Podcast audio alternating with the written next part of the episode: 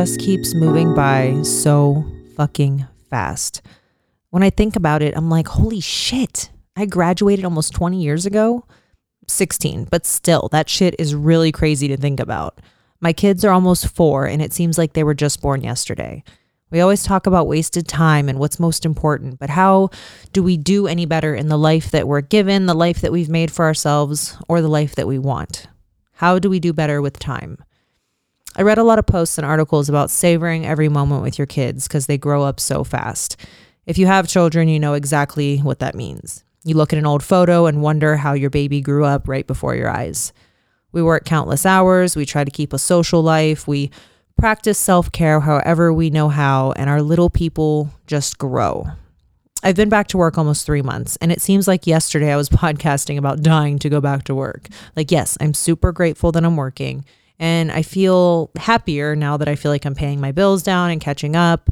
But more money is more freedom to go out to dinner or go pay for a gym membership and a trainer when I was working out at home. So as I'm seeing my kids less and less, I'm missing the days where I would just sit at home for 12 hours and hang out with them. You know, COVID is most definitely still a thing. I know we're all over it and we're slowly inching back into normalcy, but it's still very serious, you know, at least enough that if I don't want to take my kids in public, you know, if I don't have to. And I still like to take the necessary precautions and, you know, sanitize my house and get tested every week for work. So I'm confident that I'm not bringing it home to my family. But I feel like I'm always on the go again. One thing that's recently changed is my mom got her own place. Her and Bob are leaving the nest and starting their own little life in Vegas. And I'm so fucking lucky that I've had her here for the last 3 years. She was convinced that I had postpartum depression after the twins were born. Hubs was working for TSA. Yes, jack of all trades over here, had one of the worst fucking jobs in the world. But he'd have to be at work at 4:30 in the morning. And so I'd have to leave work at 3 just to get home in time for him to leave. And then after working all night, I was up with the babies all day and he wouldn't come home until 6. So I didn't get to sleep. I only slept when they slept. And it was just so hard. And I know that's normal for new parents, especially new parents that don't have help. You know, people do it every day. It was really fucking hard. Okay. And I'm so lucky she was able to come here and help. Mom, your love and support and time have been so appreciated. And I'm so happy that you and Bob can have your own time and space away from my crazy little maniacs.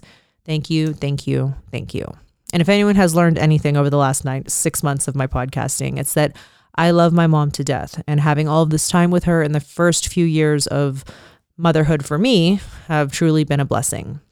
And that's just so hard when you move away from family, you know, losing time. And it's the scariest thing when people get sick or pass away.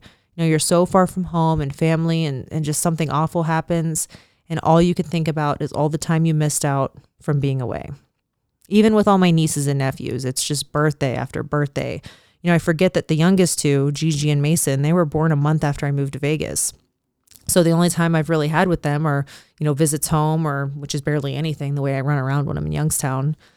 I'm lucky. My oldest niece, Jency, she's 21 now, and she's very active on social media. She stays in touch with me all the time, but she lives in Georgia. She's always lived in Georgia. So, you know, how old was I when she was born? 12? I was 12. I didn't understand about how to have a niece. You know, I was still a kid myself. So, you know, her and I never really had a relationship until she was older. And now we just have like phone time and short visits. But either way, no matter who else is involved, I'm getting older. Every year we hire girls at the nightclub that are freshly 21, and I can't believe how long it's been since I was that age. And in this city, you can get eaten alive if you don't go into it with a good mindset or a strong support system. You know, I'm constantly giving out advice to young girls that I had to learn the hard way. And I work these atmosphere gigs, and now that I'm cocktailing again for the moment, and people will ask, like, how old are you? And I'm at that age where I'm like, young enough, but also teetering that line of like, not young enough. And I know plenty of people that still work in nightlife that are in their 30s or 40s or 50s. And, you know, most are in higher positions, but there's definitely still some like 40 and 50-year-old servers and bussers. And I can't hate on it because the money is just so good. And if you still look good and feel good and you feel like you can do the job, like, why not? But in the blink of an eye, I'm going to be 40. I mean, not really. It's still a few years away, but still. But where am I going to be? You know, getting old doesn't scare me, but looking and feeling too old for nightlife and still being in it, that's what scares me.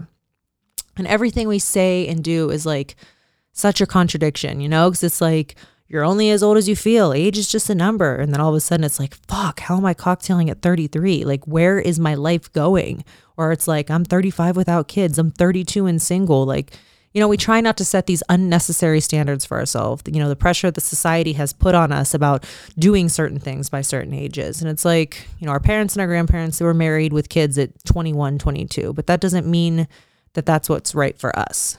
You know, but what still stands true is that we get older every second of every day. And unfortunately, we tend to waste a lot of time doing things that make us unhappy.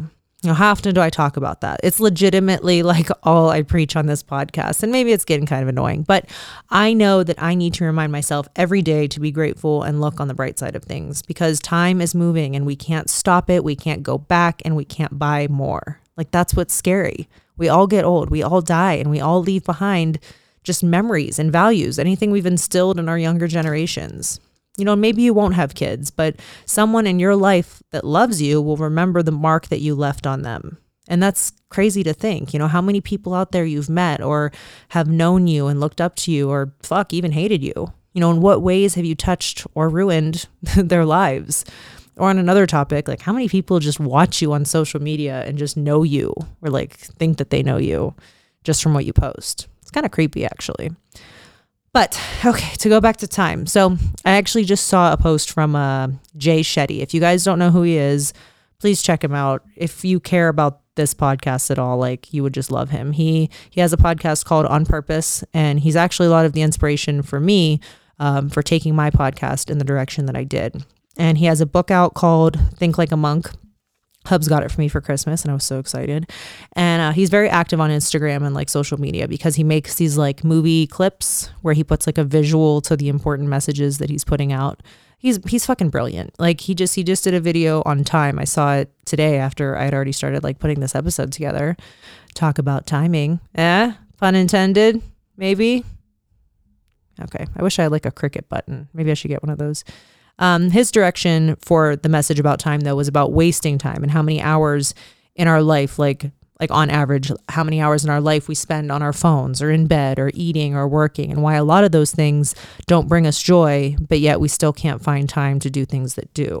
You know, we make excuses that we don't have time to go to the gym, but we'll stay up late watching Netflix. And like, yeah, relaxing and Netflix makes us happy, but maybe being overweight or unhealthy doesn't. So it's like prioritizing the things in your day. Like, it's why we say, like, if someone wanted to see you or talk to you, they would. They, you know, not to waste time on people that don't make you a priority. Kind of that whole same thing. You know, I have a friend who, she wants to start focusing more on her health and getting fit, but she feels guilty because she works long days and doesn't get much time as it is with her family. And I agree, family is most important, but to be your best self for your family, you have to make self-care a priority. You know, if you feel better after a weekend away or a wine night with a friend, you know, you should absolutely make time for those things. I don't think binge drinking for 3 days straight is considered self-care, unless you're like, you know, you're saying to your spouse that you just need to let loose and get crazy for a few days. You know, if you're a parent, this is a real feeling. This is something we want to do all the time.